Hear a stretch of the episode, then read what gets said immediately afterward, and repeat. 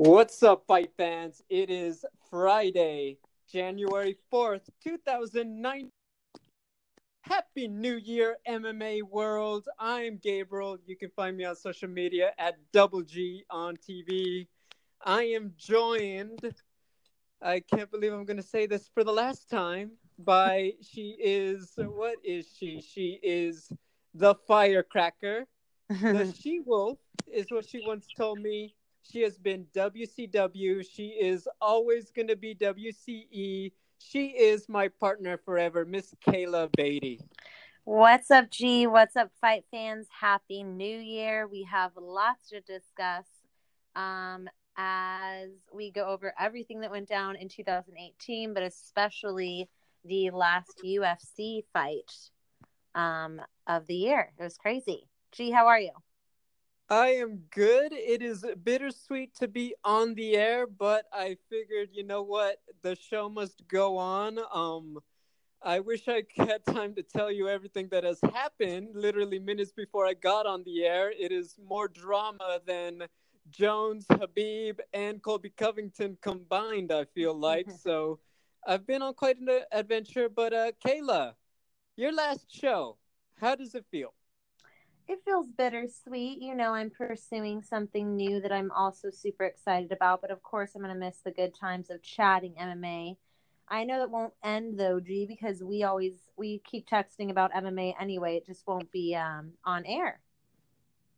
Yeah, you know, and I think that's the biggest thing is that as much as um you know, I think that we get to publicly have our adventure together on the show and certainly we've collaborated a lot. I think that um the first thing is that it is not a funeral. There's a good chance you will probably see Kayla and I around doing stuff in the future. It's just, you know, every week and every time, you know, it is, you know, it that's going to change. But as always, you know, we've said it and we'll reiterate it several times throughout the show you know, we and you and I are always going to have each other's back. And certainly we're always going to be able to talk to you guys about whatever going on that you guys want us to. But yeah, so let's get right into it because obviously it is still a fight show. And what I here's the thing if it were boring, I probably would have asked you, you know what, you got to leave on a good one. Kayla, this was a good one. And I know we have a lot of feelings about the main event, but I we got to start there Jon Jones gets the job done against Alexander Gustafsson. Um, I know and I, I understand if people feel a certain way about John, and I will also admit right now, he won battle number one. Battle number two is making sure that his next test is positive. We've just been through this song and dance too many times.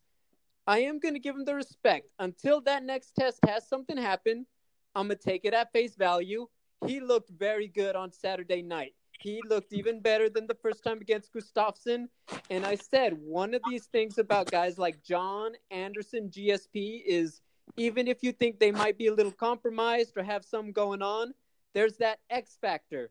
And John pulled out leg kicks we hadn't seen before, and that really messed up the mobility of Gustafsson and set up the finish in the third round. What were your thoughts on the fight? Yeah, you know, that was one of my concerns is as much as he's been able to keep it together inside the octagon with all of the drama that's, you know, happened. Um, he I wasn't sure if this was going to be that time that finally kind of got to him because there was so much going on. Um, even just with the change, you know, a lot of fighters could have been affected with just the change of location, but especially with all eyes on him.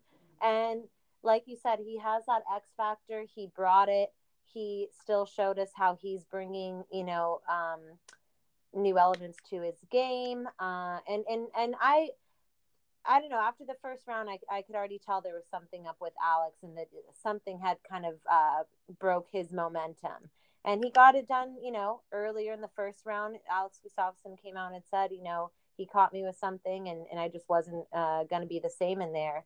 Um, you know, obviously still put up a little bit of fight, but it was it was Jon Jones night and all fairness to him. I mean, the more I talked with somebody about that um, from the California uh, Athletic Commission when they kind of broke down explaining um, it, it better to me about the test and about why stuff is still in his system and at the small amount, it made me feel better, I guess, about him competing, about him coming back and and hopefully in you know the next year or two he can kind of get past some fights without there ever being an issue or discussion.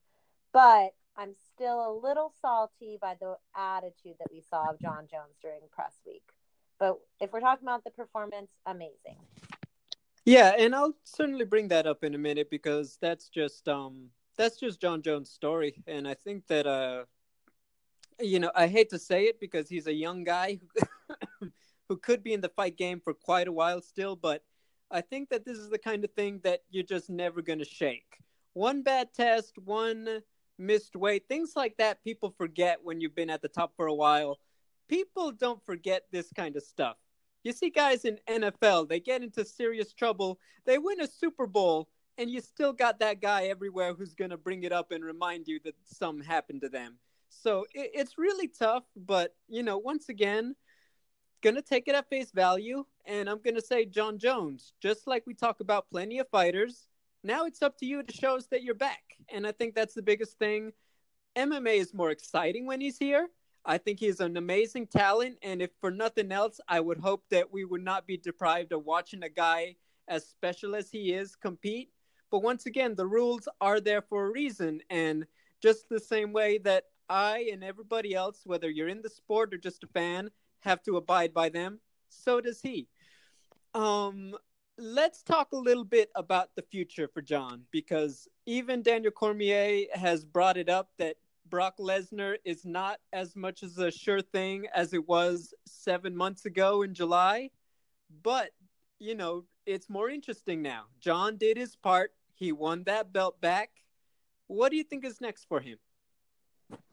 next for him. Um, yeah, yeah. I don't know, G. I mean, again, with this being my last show and like focusing on other things, I haven't even looked into. I've seen mm. like, of course, people posting about tweets between him and DC, um, but and then I think even Alex discussing uh, possibly trying to, you know, change Stick other around. directions and, and kind of grab uh, maybe DC's attention and or whatever fights they're kind of setting for heavyweight.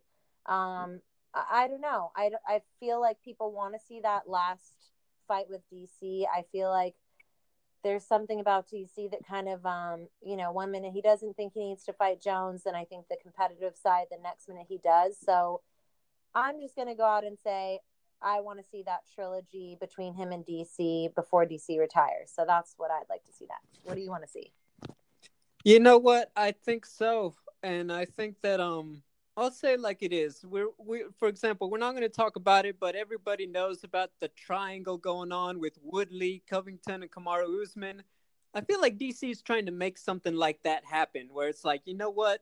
I don't want to give it to this guy. I know it's the money fight, but I want to fight someone else and X, Y, Z. And it's like, guys, you know, just get in the cage already with somebody, you know, get Brock in there or get I, I just want just, you know, let, let's get the ball rolling already. Um, I do agree with you. I think that's just the fight that has to happen. I don't think DC wants it to. I think he's trying to take this moral high ground. It's just not there. I feel like, you know what? Either walk away and just, you know, just say you don't want to fight Jon you know, uh, he keeps like you, you got to say it or not. And I know no fighter wants to look bad and say they don't, but I feel like he just has to. Um, my thing, as I see, as I see it right now, I as much as I think wish and wanted to, I don't think DC wants to fight Jones. I think that they're gonna have to offer him a lot of money, and he'll bring that up. Otherwise, he's gonna fight either Miocic for the vacant title, or maybe they get Brock in there but I think that he is looking at every option before he has to book himself against Jones. And I think he'll do it at 205. I don't think he really wants to try to risk his heavyweight title and have Jones have that over him on his last night. Mm-hmm. He doesn't want to go through it, in my opinion. So you think that DC will be able to call the shots over John in this one?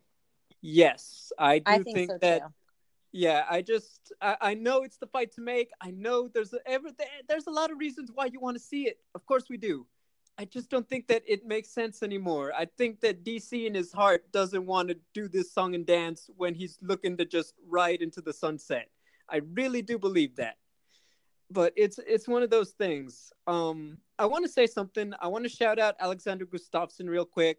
And everyone talked about Chris Cyborg, which I w- obviously we're going to go in depth in a minute. But Gustafsson, he went out there, and man, was I impressed with him post fight. As much as a lot of people have criticized him, and sometimes with good reason, he went out there and they asked him, you know, after the fact, do you wish that you had pushed the fight? And he said, no, I, I wanted to fight John, and I do not regret moving to Vegas from Vegas to LA. I don't regret you know, the testing and all that. He really showed a lot of class. I was very impressed, and I really want to shout it out that if you haven't seen it because you're focused on watching Chris or Amanda's press conferences, he really did have a good one, and I think that that says a lot about where he's at mentally. I don't think he's done in MMA, so I think that there's still a lot of a lot of fight left for both men, and I just want to leave it at that. Kayla, can I tell you something crazy? What? I hope you were sitting down. But so I was looking at, I was on my way home on Saturday night. As you know, I was, I ended up being there. Oh, I, I want to bring the, oh, I'll go back to it. But, um, Kayla, I have been there now, and you were with me for one. I was there the night Demetrious Johnson lost. I was there the night that Anderson Silva lost and this past Saturday, I don't think I could go to the Legends fights anymore. I can now say I was there the night Chris Cyborg was finally defeated, and it was in our co main event by Amanda Nunes. Kayla, what happened? I know, G. I think that you're um, the champion's bad luck charm. Or I guess let's stay positive. You're the uh, contenders good luck charm. I like that. I like that. Um, dude, talk to me about this fight because I st- I was there. I'm still not sure what I want to say about it. Yeah, I mean, I I watched it out at a bar, and I remember everyone's mouths just dropping. It was one of those, you know, it was a shocking win, and I think. I don't know. There's something about Amanda that, again, it's just kind of the division kind of sitting around there and not even because of her but because of just the UFC being kind of confused as what to do with the 135 and 145ers. There was a lot of time that I think um, there was just like a lot of too much discussion happening and not enough um, talk about actually defending these belts, uh, fights being made. Um, and there's something about Amanda that like I just couldn't really get behind her when she was saying, I am the best out there. Even when she had beat Ronda, and maybe it was because, you know, it had already been done before in such a shocking way. But like, I think this is that fight that kind of shut me up and schooled me, along with a lot of other people, that she really is the real deal. And I think that it was such a incredible moment for women's MMA and especially, you know, for these girls that are in the higher weight classes. I think that she's someone that is going to go down. I mean, I love um, that um, photo that everyone's sharing that of someone's artwork of, you know, it is a little over the top, but of um, the heads of all of the ladies of Miesha Ronda and um, Cyborg and, now. Yes, and Cyborg. Thank you. Um, and her and her lioness, uh, you know, cr- uh, chair. Um, she, she's just incredible. It was it was shocking. I mean, we had a feeling that if she was going to get it done, it would be done, um, you know, sooner in the fight. And I I kind of uh, you know I had said earlier in our prediction podcast that I would wanted to this fight to kind of go a little bit longer, but I'm so happy with how it went because I just think it was such a monumental moment. I do want to talk about whether we want to see it played back or not. But gee, what were your what was your reaction of being there live? Okay, um, I could say this that it reminded me. I think it was even crazier than Anderson Silva's, and I'll tell you mm. why. Because when I was there for Anderson, I could tell you that the room went quiet. I can say that for Amanda over Chris, it was like the energy just. It was like a hot air balloon. Just everyone just like heated up. All the energy just kept rising and rising and when Cyborg went down that final time, like there was that genuine shock. Like you could hear everyone gasping. It was insane. Um, it really just was like a bubble popping. Just you couldn't believe what just happened. Um, Kayla, I, I've looked at it, I've watched it, I've thought about it. I want to say this. I do think that Amanda caught Cyborg early. Cyborg, you know, they were exchanging. I can't say Cyborg was really hurt, but you've seen it by now. That sequence. Cyborg comes at Amanda, doesn't land that direct hit on the face. She leaves herself open, and Amanda Nunes, click, click, bang, bang, two direct hits on the chin. Cyborg isn't the same. And obviously, the beginning of the end, you know, a few seconds later. To me, I think that part of it, you know, you could say Cyborg got caught and I think that that's a fair assessment when it ends in 50 seconds and you're as good of a striker. But you have to give credit where it's due. Amanda Nunes wasn't intimidated. I still think she was smaller. She would probably tell you she's not physically as powerful, but it's about confidence. And from the beginning, you could see it in her, just like a lot of these contenders when they shock the world. She was confident, and that was part of it to have the presence of mind to land the hits that got the job done against Chris Cyborg.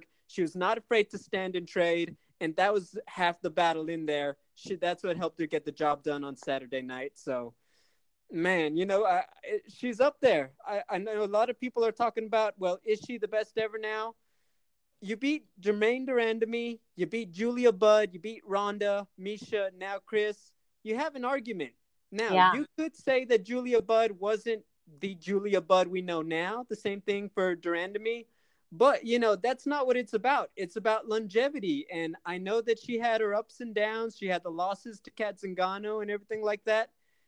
It's not how you start, it's how you finish. And just like Max Holloway, maybe she needed to get a few of those losses under her belt to be everything she can be. And I think that's what we really saw. We saw the best Amanda Nunes ever on Saturday night. And that's saying something.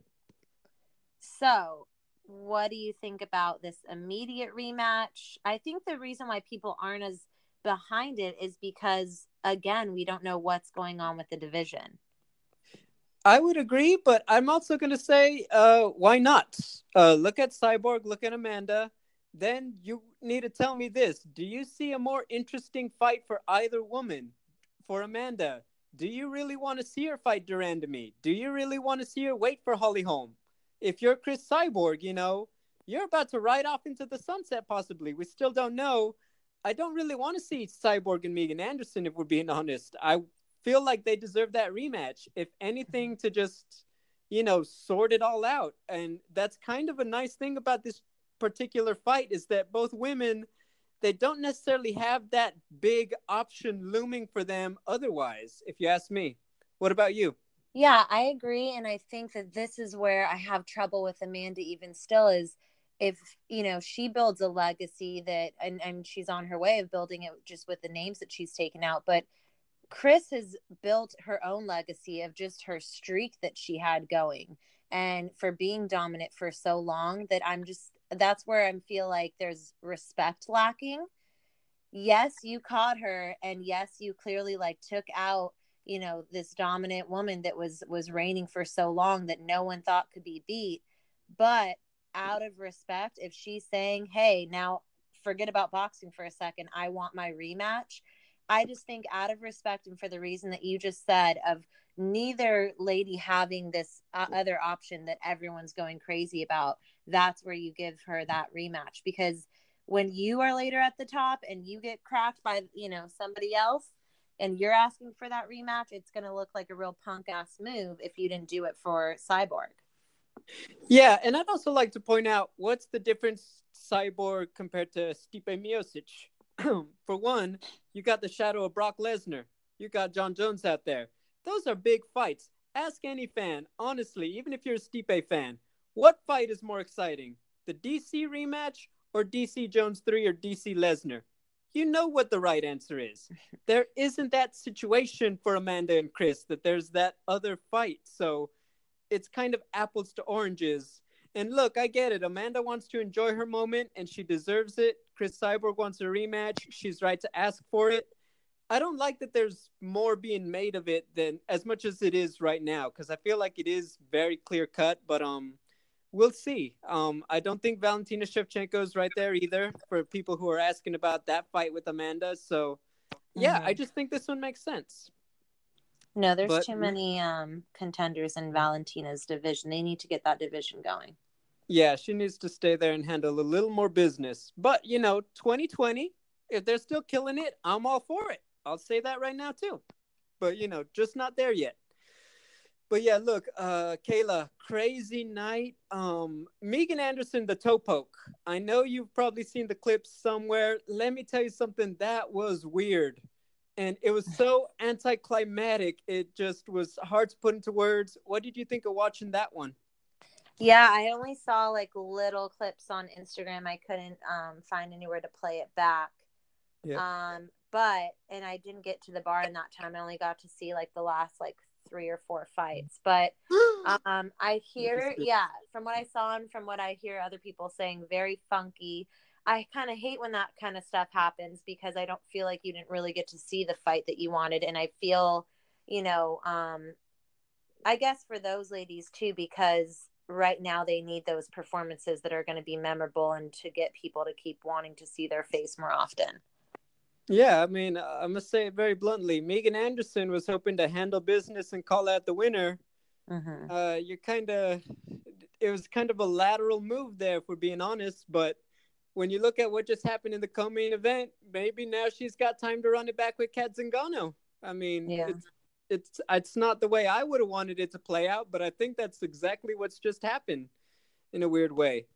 Um, another one, this one, um, wow, Ryan Hall, the heel hook on BJ Penn. I, am not gonna lie, a lot of people. Eh, there was genuine excitement for BJ Penn because we felt like, you know what, Ryan Hall isn't the guy to be able to dominate BJ. He just doesn't have that style, that kind of pop.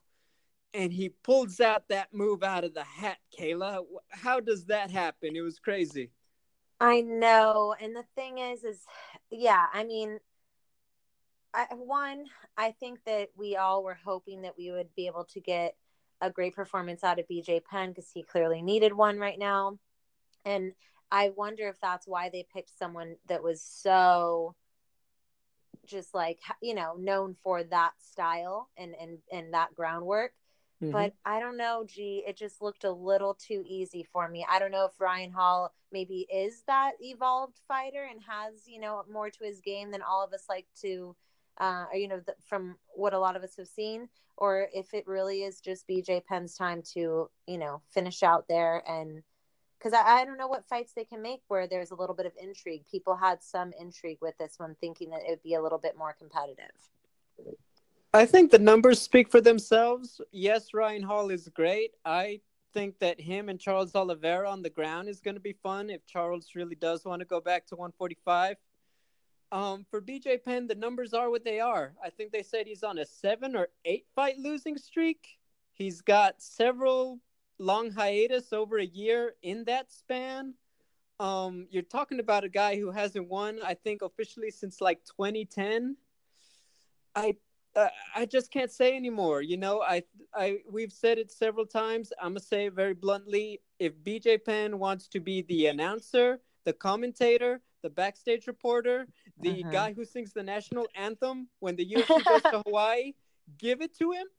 But I think you are now doing that man a disservice by continuing to let him to fight. You, you know, you're talking about Chuck Liddell. How many losses did Chuck have before Dana White pulled the plug? BJ Penn is about to triple that number. Yeah. I think it just is what it is. But um, it's tough. It's a tough one to say because I love BJ. I know the fans out there loved it. I was excited to see him, and I did get genuine like you know maybe this is that one. BJ can let it go if he gets this one, and it ends like that again, and that was really tough. You know. Yeah, and I mean Ryan Hall knew who he was going in there against. So if he saw that opening early, he's going to take it and do what he knows best. Exactly, and you know that's just how this cookie crumbles, and um, that's just how it was. But look, another historic night. Jon Jones makes MMA more intriguing. Amanda Nunes shocks the world. Um, it, for one way to end 2018 and just kickstart everything for the ESPN era, I think it was very entertaining personally. So I enjoyed it. It was a great card. And I'm glad you got to be there live. Oh my gosh, yes. It was the last it, it was like one of those last minute ones and I was like, you know what? You could get it, you know, the ticket ain't that bad for you, Gabriel. Just go for it. And you know, while it's, just... in LA. exactly, exactly. So but don't worry, we're gonna have to be at the next one. You know this. but now moving on, there was a lot of um, New Year's Eve action. Obviously, Rizin. By now, everyone knows Kyoji Horiguchi shocks Darrion Caldwell to become the bantamweight champion. Caldwell in Bellator already calling it back, and then yes, of course, Floyd Mayweather, even by his standards, handled business. So there was stuff going on in Japan. But the next one, PFL crowns six new champions mostly underdogs. I uh-huh. think that's very impressive because a lot of these guys, you know, you got guys, the oldest guy in the tournament, the guy who retired, you know, you got a lot of vets in there who got the job done. That was a feel good story for me. But I think the one that you and I need to talk about, I'm going to go on the record right now and have the audio evidence forever for her. My second, I repeat, second, numero dos second favorite Kayla in the world, Kayla Harrison, gets the job done. Kayla, what do you think about the other Kayla? I think she's great. I love that PFL had her fight, you know, in their final event of the of the year and of this season and of um, you know, just their first run because you know, she is someone that they're really trying to build up and get that star quality and she continues to deliver um, you know, outside of the cage and in. And I like that she is someone that is already talking about opening up a newer weight class for women too. I believe I've heard her talk about um, either going, maybe it's was the 155, one, yeah, right? the 155. Mm-hmm. Um, I just love everything she represents, and I think that she might be, you know, that new age of girl that's going to even push the boundaries more and be that next big star. So and it, you know, I love that MMA is going into the direction of possibly having champ versus champ with different organizations because then she's someone that can, you know, do that for PFL or if she decides to sign with someone else later. And we really will figure out who the top, you know, um, bad babe is on the planet if you're seeing crossover um, championship fights happen. So, yeah, I think it was great, a, a great ending for PFL. Um, I love how a lot of these wins ended in finishes, and what a great, you know, um, organization and prize. I hope that they can do a second season because that was my favorite thing about it. G is, you know, if they're actually getting paid that million dollars, like that's a huge, a huge, um, I incentive change, change, and kind of like you know, almost like a big cloud going over the other promotions too of like, hey, you know, if people see that this is now a consistent thing, you might have a few more people knocking on that door saying, is the UFC, is Bellator the best place for me? Or should I, you know, look elsewhere where other people are getting paid and being young money millionaires? I think to me, it's about um, free agency if you ask me, like you got a lot of guys, um, you know, the middle of the pack. Uh, guys like Rory MacDonald, Eddie Alvarez stood out to me. If they were, you know, hitting free agency this coming year, for example, hypothetically, you would say that, hey, you know, maybe they are they are looking at PFL and a million dollars in the competition, so to speak. So I think that that's a big one. Uh, to talk about the other Kayla, I think that she's great. I think that she's really doing a lot of stuff. I think that she's got a great game so far. She is, I think, in a lot of ways, what we kind of hope to see out of Mackenzie Dern. Mm-hmm. I know we haven't seen Mackenzie in a minute, and I'm hoping we see her a lot in 2019. But I think that's the biggest thing is that she seems really excited about being in MMA and focusing on MMA and being that person in MMA specifically. Um, not to say that Mackenzie doesn't go out there and fight hard, but I feel like Kayla really does have that kind of motivation. And that's exciting to me that when you have a prospect who's that enthusiastic about being that person, I think that's a big thing. And I think that's why people are excited.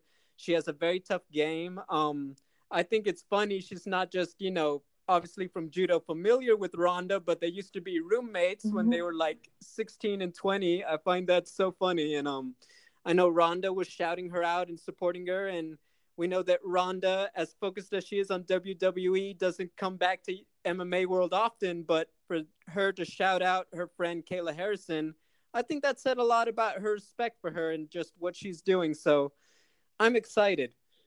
Kayla, I want to start some beef. okay.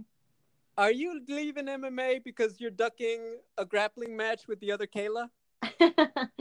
yes, she bullied she bullied me out of the sport. I kept getting like notes left in my locker when I would train over at 10p. Kayla's coming for you. I'm oh scared. Oh G, you, you, I can't believe you just called me out on air saying that. well, you know what? I I I would be I would corner you against Kayla Harrison. I think you could do it. All right, maybe I'll you make know, a comeback. She's big and powerful and blonde and you know you're brunette so uh, that's like a classic matchup right there. You know what i mean? You're crafty. You train with a champion.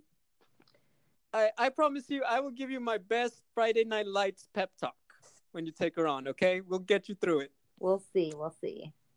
Yeah but no, it was a crazy night. You know what, Kayla? I, I was gonna tell you a story. You know what? Um, one of the things from UFC 232, you know, just the experience. People people have a lot of things to say about MMA, and I think we're gonna see it a lot, especially when we talk about the competition. Like I was out there, and during Jon Jones' fight, they were chanting things. They were chanting picogram, USADA, uh, everything. They were really giving it to Jon. I'm not gonna lie. I was impressed more with the fact that he kind of stuck to the script in the middle of that because there were a few times where I was like, dude, they are they are being merciless. And you know, you could make the argument that, you know, it's not surprising, but you know, fans people don't give the fans enough credit, I think. They are really motivated and excited to see a show and I think that we're going to see that and that especially plays into my next point.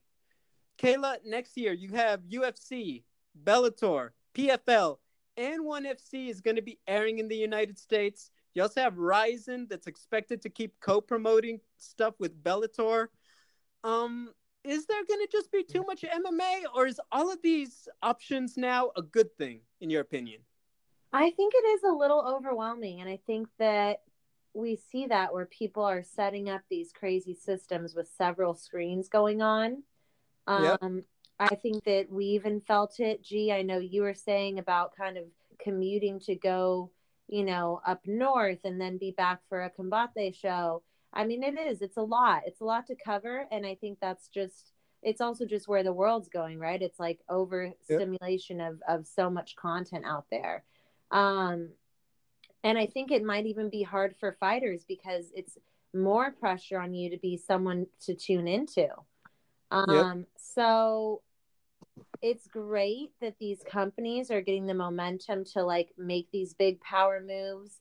Um, you know, ONE FC announcing that they're they're airing in the U.S., PFL doing their thing, um, Bellator doing more shows and going, you know, overseas, UFC breaking into other territories. It's great, um, but it is it's a lot. So I also hope that they kind of like respect each other enough to like you you saw it a little bit like when there's the heavyweight Grand Prix it seemed like the UFC I don't know maybe they did I'm just kind of I guess hoping that everyone kind of gets along that they kind of had respect for when you know the greats and the legends um, like a Fedor would be fighting that maybe they took that back and um, didn't schedule something but I think they're going to have some conflict here um, and it will be interesting just to see how fans respond to it because it's a lot.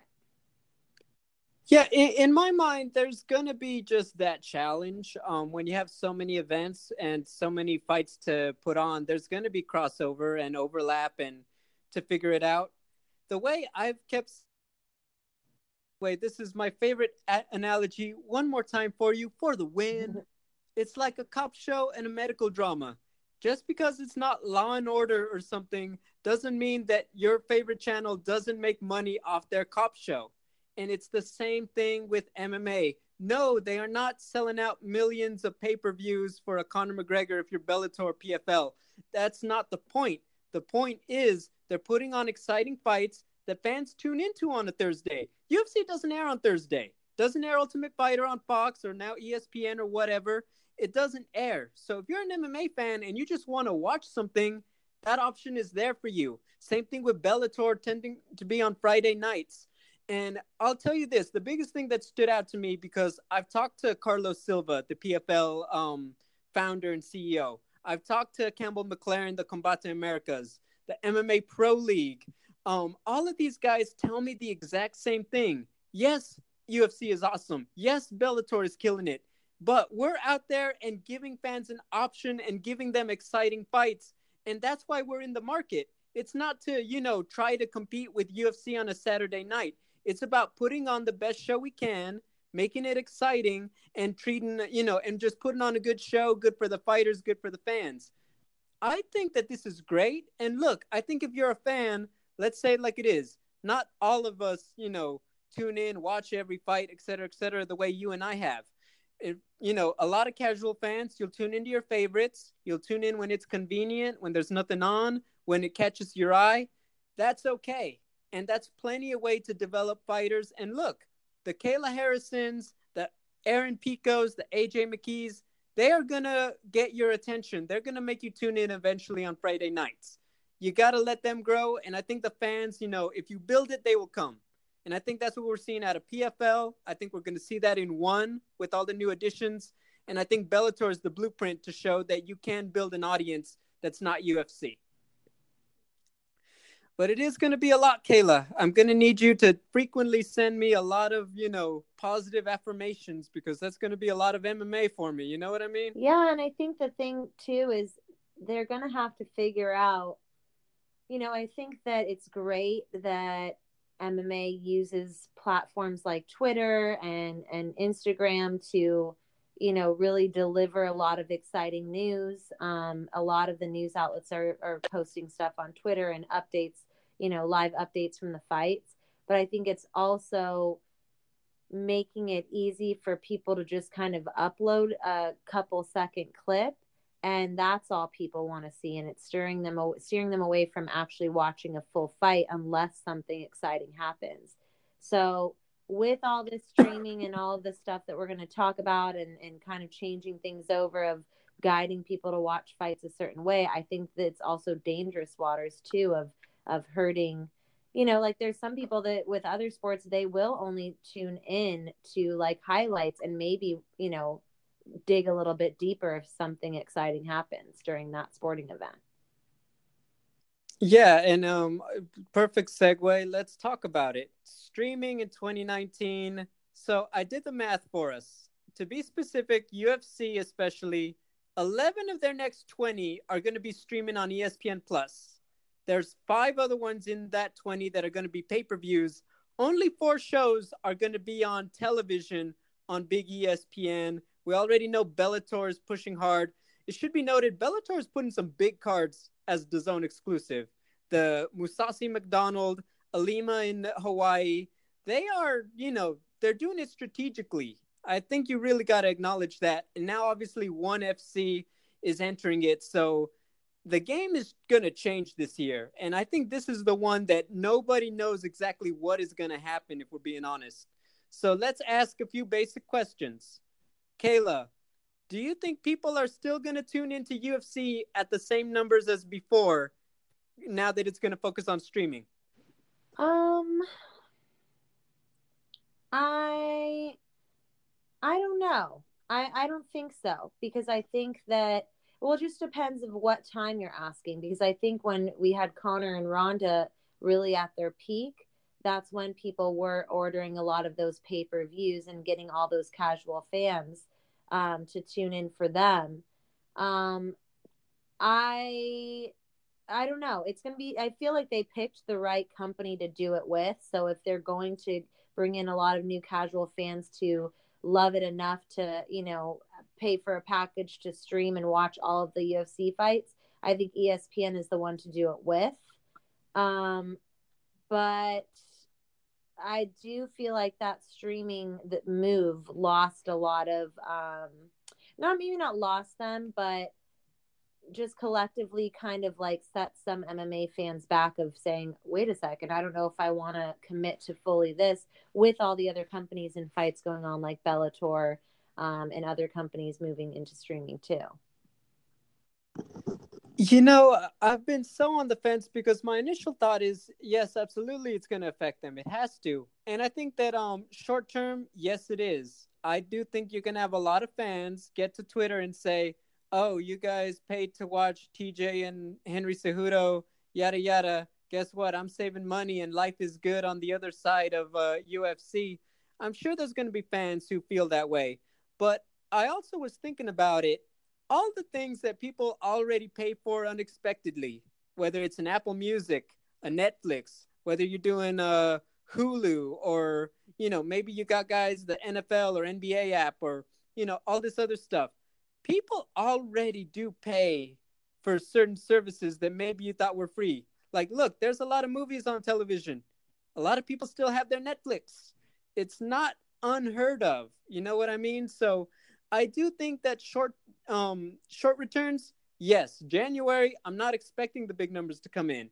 I do think it's going to be a building process though because I do think fans still want to watch their UFC, they still want to watch their MMA and when you talk about it, you know, the more stars that they put on ESPN Plus, the more fans you're going to get to subscribe and try it out and see what's on it. So, I think that that's what it's going to be at the end of the day. You're going to have to build it. You're going to have to put a lot of emphasis on the stars you put on there. Otherwise, you're not going to get the fans that you do want. And yes, pay per views are going to now be very strategic, we're being honest. Um, here's another question. With streaming now, do fans want to, are still going to watch live or are they going to watch it after the fact when it's convenient? I'm sure a mixture of both, but I think the hardcore ones live because people want to talk about it and be the first one to try and post about it or have a reaction. That's such a thing now. Yep. Um, but it depends event to event. What do you think? I think that um I actually think a, there's going to be a big move of later on, and I'll tell you mm-hmm. why because I was really trying to put my finger on it. What is the biggest difference when you talk about a streaming versus on TV? Is that let's say I'm streaming uh, and I'm using either my phone or my computer and connecting it to the TV.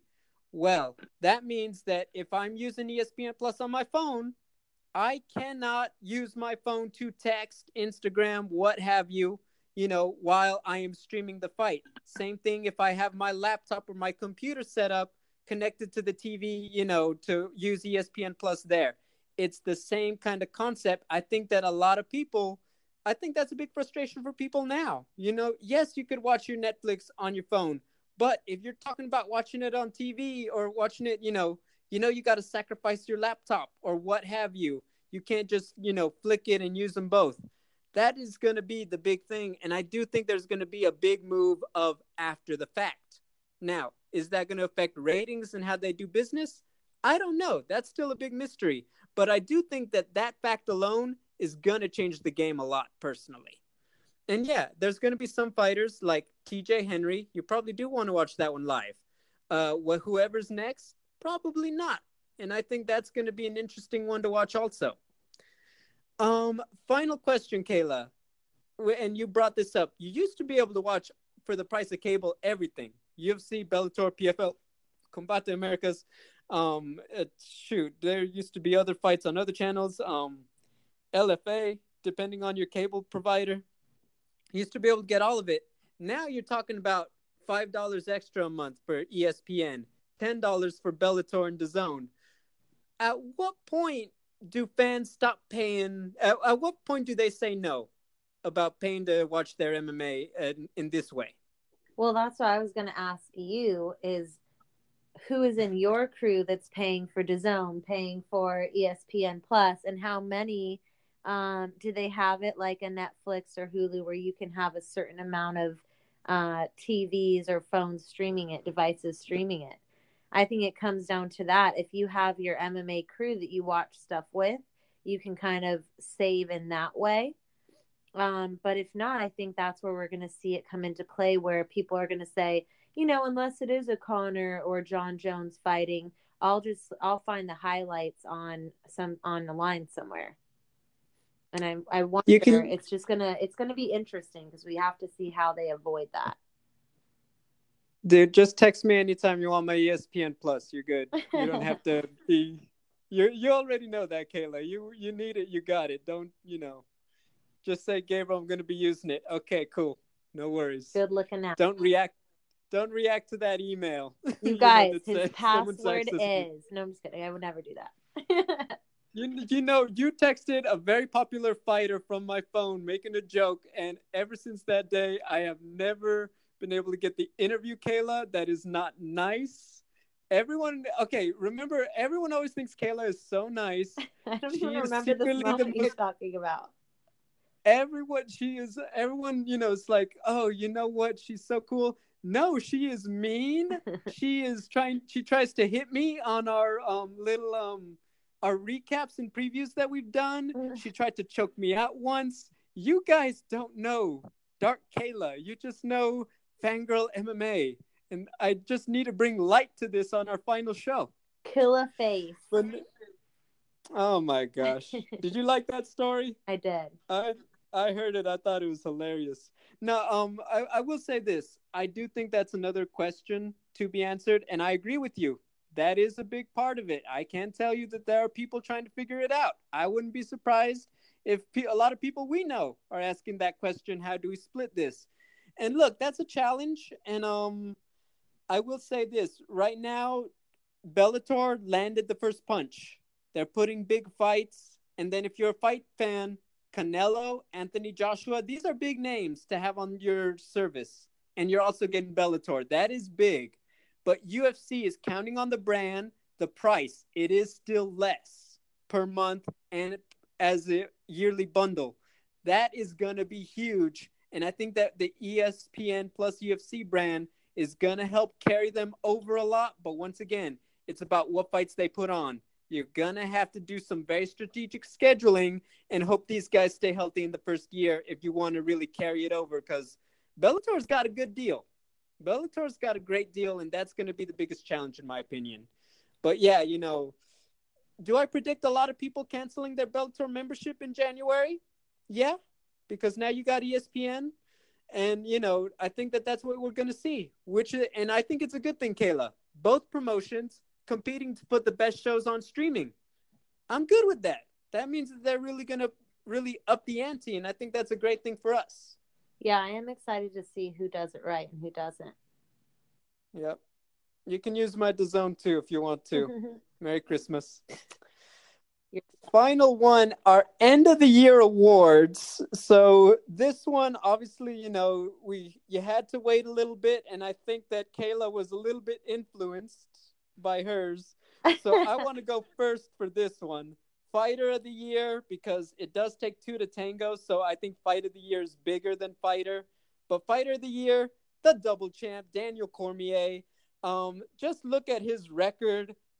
Uh, dominated Volkan Oezdemir, put gave Derrick Lewis the business on one month notice, and stopped Stipe Miocic, who everyone knew was just the killer at heavyweight, to get the job done. Um, look, I know he had a look. His reputation, losing to Jones and everything, that was that that kind of was stuck with him. I really do feel like this year was just the year DC, and at the end of the day, he showed up, he put in the work, and I think he changed the, his entire legacy in 12 months, and I think that's saying something when you consider where he was at last year. No, I totally agree. I think that he I mean, even if if you're just talking on his fighting, but then also just how much the man's just working in MMA and was one of the the first guys to kind of jump on the desk and really pump out some consistent work that I think inspired others and made others feel comfortable with taking a shot at it too. Um, Yep. and yeah, it, what I think I picked mine, G, because, and I'll explain obviously when we talk about her, but um, kind of just to pick something different in what in who you're picking in Daniel Cormier because I think uh, when you look at his body of work, he's definitely you know maybe done more. Um, but he's also someone that, like my pick, is just kind of it has been someone that is being continuously discussed, and I think that that said too because you can have all the skills and do amazing things like you know winning two belts in the heavier divisions but he's also getting us to talk about MMA consistently and I think that's something that a lot of people are going to need in 2019 uh, as well is we need the sport to continually be discussed and and have people excited to watch it. Yeah, I think it's a big one. Um look, he's I'm just so how can he leave in March? he's just getting started. I think that's the biggest thing. You know, that might be the biggest. That's bigger than um. What are the big mysteries like? Ross and Rachel, will they, won't they on Friends? It's just one of those ridiculous ones for MMA. It's like, is he really gonna leave? But is to have really your like, to have one of your last years, or basically your last full year, and it be as incredible as it was for Daniel Cormier, like that's a pretty baller way to go out. But he needs to fight Jon Jones. he did twice already. No. That's a good point too. No, I know. See? I want to see it too. I want to see it too. We might. We'll see. You see that? You see his dilemma.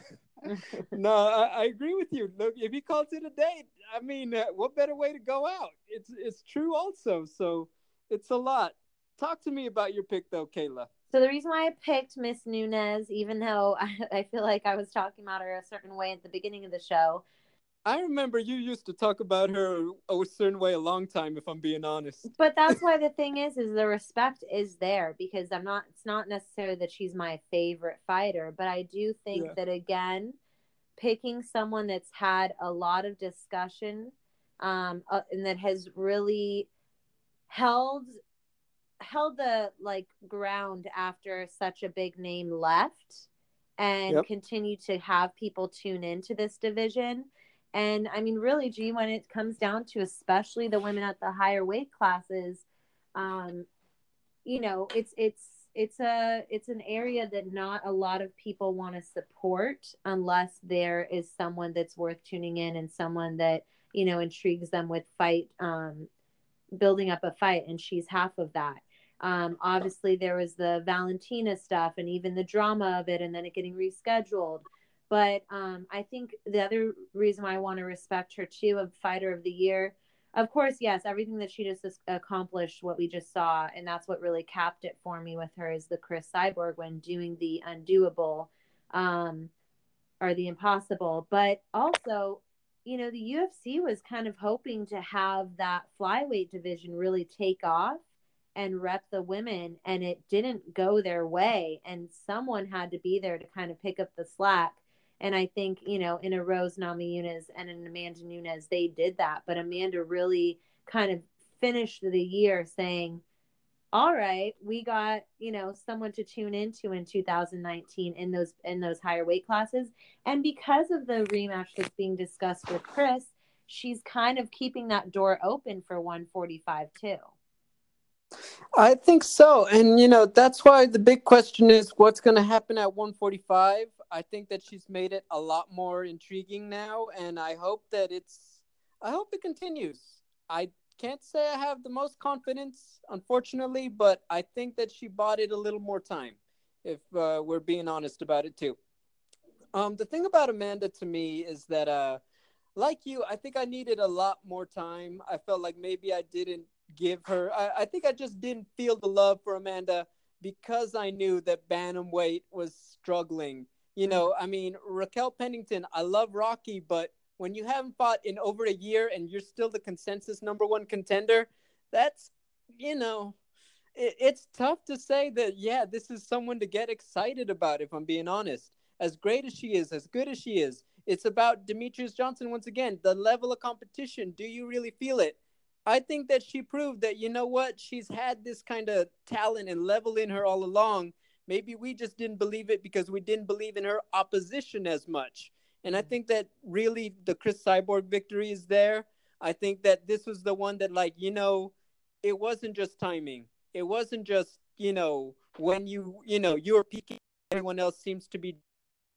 She really did take out a tough top level person in Cris Cyborg. And I think that kind of validates not just this year, but probably the last two, if we're being honest, for her career. And I think that says a lot. And, you know, we don't split it into male or female, but if we did, she would be number one, hands down, even if you put Rose and Valentina together, in my opinion. Mm-hmm. That is how good a year she really had in getting this done. And I think also honoring her body of work, which, mm-hmm. you know, I'm glad. I think it's a, it's a lot that you're showing her love because I know how you felt. I know how I felt.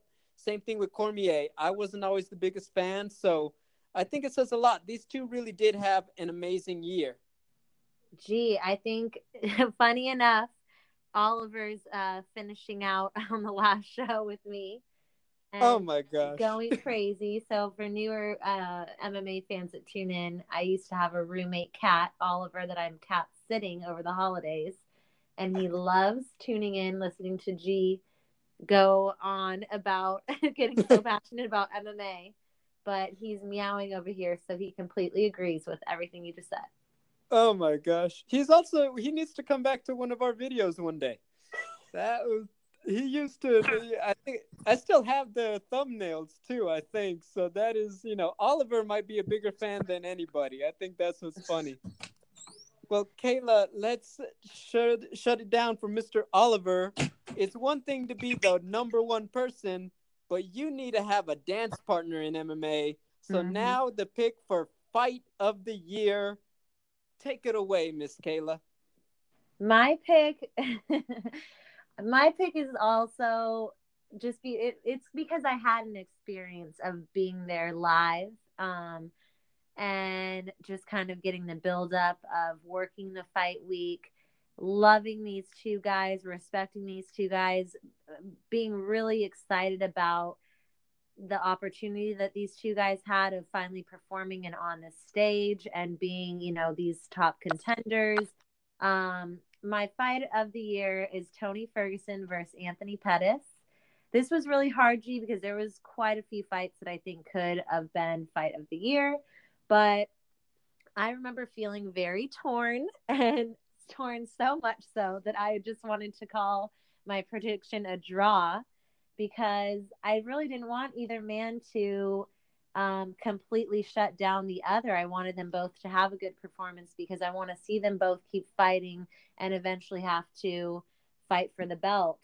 Um, I love just where Anthony Pettis was at in his career of kind of making this, this resurgence. Obviously, Tony Ferguson finally coming back after some injury and a lot of the politics coming into play. I felt how much both men wanted it because I was lucky enough to be credentialed for this fight and get to interview them live. And then if we actually talk about the fight, I mean, wow. Both men went for it. Both men were showing off their skills and of, you know, just being such evolved fighters with high level striking, with great transitions on the ground. Um, it getting bloody and brutal and both of them just loving every moment of trying to make this entertaining and really i think kind of try to steal the shine of the main event being Conor versus Khabib but um and then funny enough the fight you know kind of ended in a way where i want to eventually see it played back because you know there was the hand injury to where Anthony Pettis's team had to throw in the towel it wasn't in my eyes like a total dominant performance loss. So I kind of got what I could have, the closest thing to a draw, I guess, that I could have gotten. Um, yeah, I mean, just even talking about this fight, I think it was just such an important one for both men. They both delivered in their own way. And I think that their next fights are, are going to be strategically picked and exciting because of this performance and what they showed in it. I can hear how happy you are just talking about it, and um, so look, that, that's a that was a great one, and I I know I didn't show it maybe the love in the moment because somebody so insisted that it's going to be a draw, and I just I've never been at a bigger loss for words. Um, no, look, it was it was great. It was fun. It was exciting. Um, I really feel uh, you make a lot more of the hand injury. I truly feel like nothing would have stopped Tony Ferguson. I know Anthony Pettis was giving him the business for a minute, but I really feel like he just wouldn't be denied. He took the leg kicks after coming off that ridiculous knee injury mm-hmm. and people asking if he can even be 100%. Man, that was just bananas. Um, it really was crazy. Let me tell you something. Uh, to tell you how good it was, I watched that one with my father, and here's something you got to know: is that he can sometimes be very patronizing. He'll he still thinks GSP is the man. If we're being honest, he I don't think yes. he's aware, you know, sometimes that he is. But GSP hasn't fought in a minute, and even he was like, I really want to see Tony Ferguson fight again. I I like I like El Cucuy, and I was like, he you never say that. That is how big a deal it is. Mind you, Kayla, I've taken him with me. He has seen fighters like Jon Jones and Cain Velasquez live. And he never says that. that is how good Tony Ferguson was. Um, look, it was fun. I think that they had one of the more energetic scraps of the year, and I really enjoyed it. I think that the fight for lightweight is Tony versus Khabib. I know that there was a lot of love for Conor because he's a star, and I get that. But you asked me genuinely, who are the two lightweights who have done work?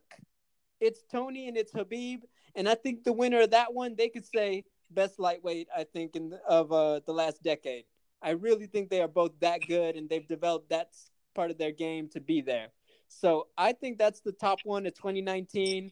There are very few fights, but that is one of them that just has to happen. And we need Nevada to get these guys, you know, scheduled because I want to see the fight already. but I had one more, Kayla, and I'm not gonna lie, I was so tempted. I deleted it, wrote it, rewrote it. I really wanted to tell you it was Dustin Poirier and Justin Gaethje because uh-huh. I still think that one I will watch it just when I'm bored, just because it's so much fun.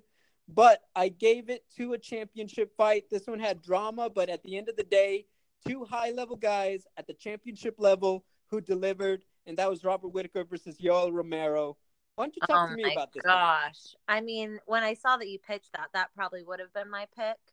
Um, I mean, I'm actually gonna rewatch this when we finish our our podcast because I didn't rewatch it because I was like, I don't even know if I can go through that again. I just remember being like, jumping out of my seat.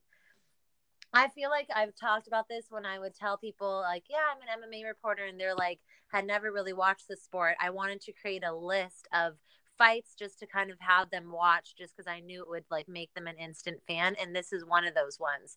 I mean, to get a fight played back like that, to see the heart that was in it, to see some of the the damage that both men took, the fact that they're both like I don't know if they're still recovering, but it was months of recovery.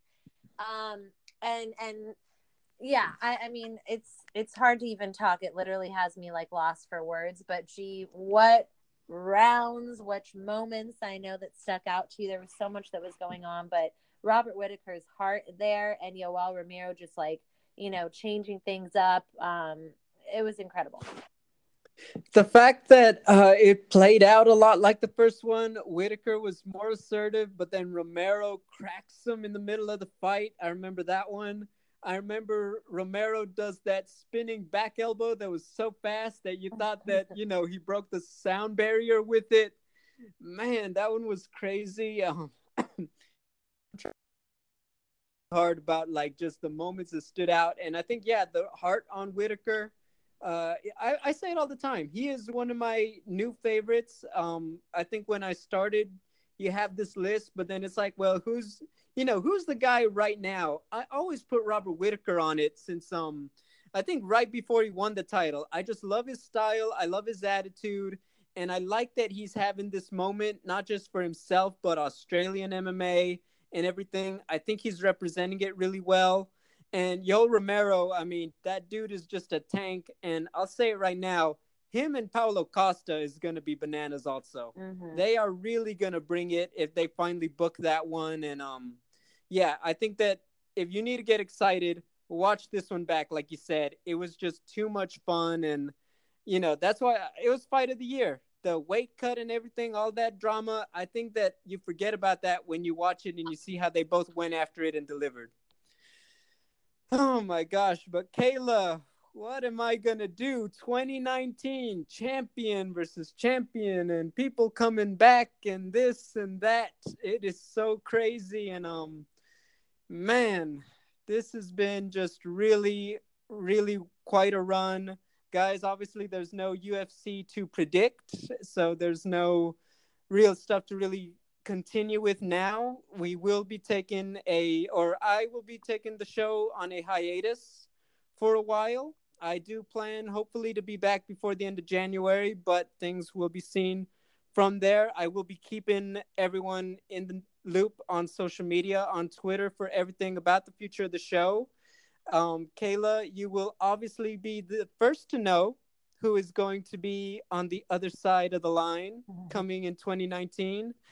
But yeah, you know, we are here, and I just really felt like we should close out talking about just a lot of the little stuff that we've had a lot of fun doing, and then I'll pass it to you. But until then, guys, I'm gonna go ahead and let us have our conversation. You can find me on social media at Double G on TV. Just spell out the word double. Kayla, where can new fans find you now to support you? Um, well, if you guys have any interest in ocean science or just kind of yeah, like ocean facts. I mean, right now I'm I'm starting school, so I'm kind of just using my Instagram to really um I guess share the love that I have for the ocean. I've been really surprised at how many people continue to follow me and it just makes me feel happy because um my one of my other passions I have, you know, such strong feelings for is the environment and how we really need to take care of it. Um and just the beauty that the ocean has. I mean, there's so much that is not discovered there, and I think it's important for people to still feel really connected to it. Um, yeah. So I've loved all the support of people, you know, totally seeing me change in a new direction and being really supportive there. You included, G, of course.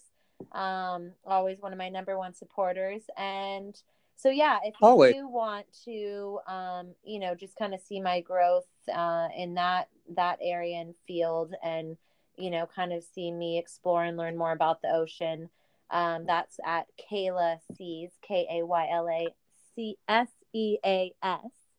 um, and gee yeah i mean it's been so much fun i am still going to always tune in to watch your coverage and i love the growth that you know I've seen you just kind of build from when our we did our first thing, our first segment, and then podcast, and you just keep covering more and more shows. You're doing amazing. Um, so I'm very excited to see who else joins this podcast. I'll be probably a little jealous in the beginning, but um, you know, always love and support you.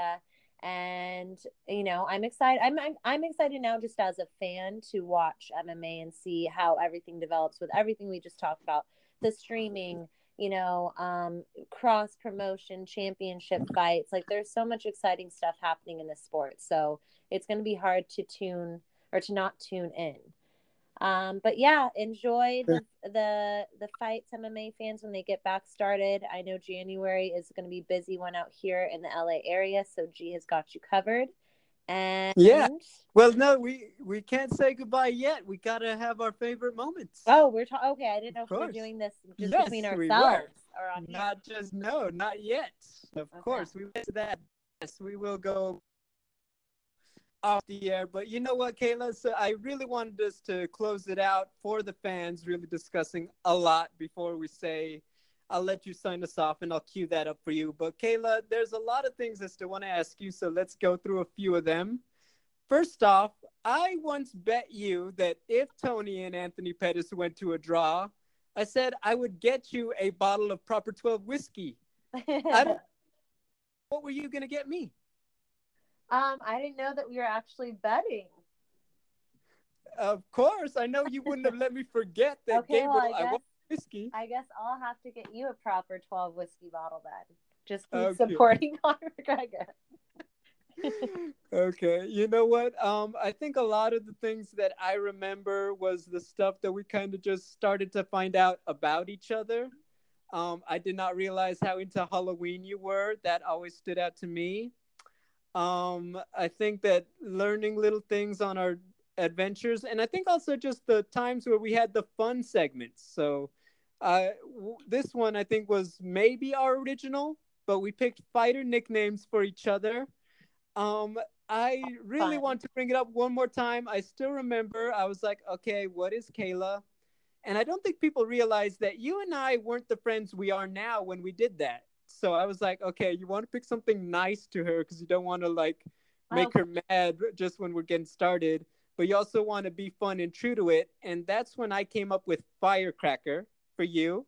And I Mhm. think that you really enjoy it.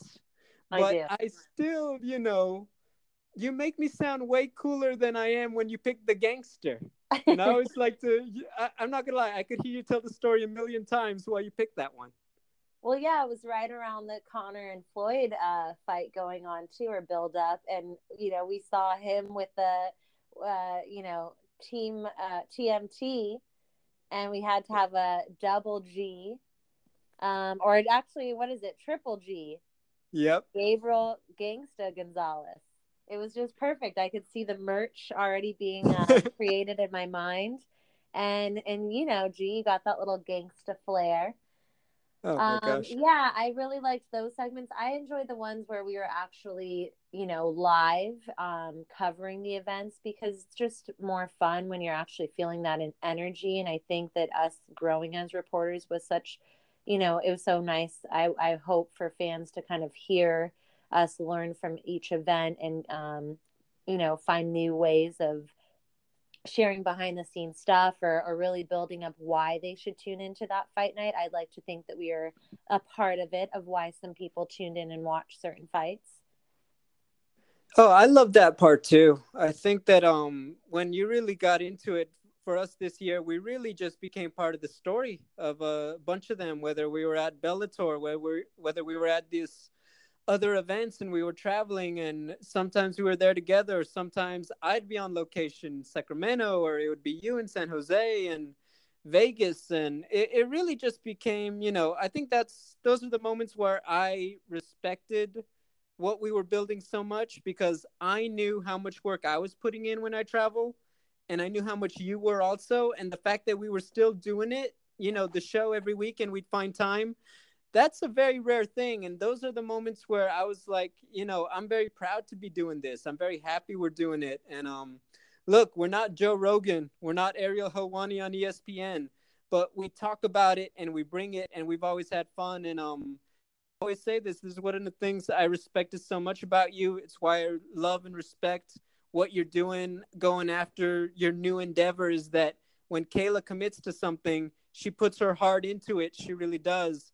And that, that was one of the things why we got along so well for MMA. And that's why we are going to continue to be close friends and be, you know, just each other's team and support because that is the respect that we've built up doing this and i think that's really the thing i always go back to um, is that at a time when we started the show i was still really reinventing a lot for myself and i remember you know it was one of the times i was doing a lot solo and i was like well i don't want to do a show by myself and i can say right now that i never expected to enjoy being on a team as much as i did because I'd been through a lot and I was really feeling jaded with a lot of just team.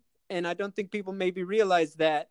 And really, I was just so impressed. I was so motivated working with you. And I really just would be very proud. And you really just became not just part of my routine, but a part of my life because I knew we were committing to this and building it. And that to me has always stood out is that, you know, for as much as I got MMA wise, it was what I needed to be on a team with you for a personal part of my life. And I always let you know that and respect that. And really just want to say thank you. You know, you gave your time and I would bring it and you would bring it. And I never had to question that, Kayla.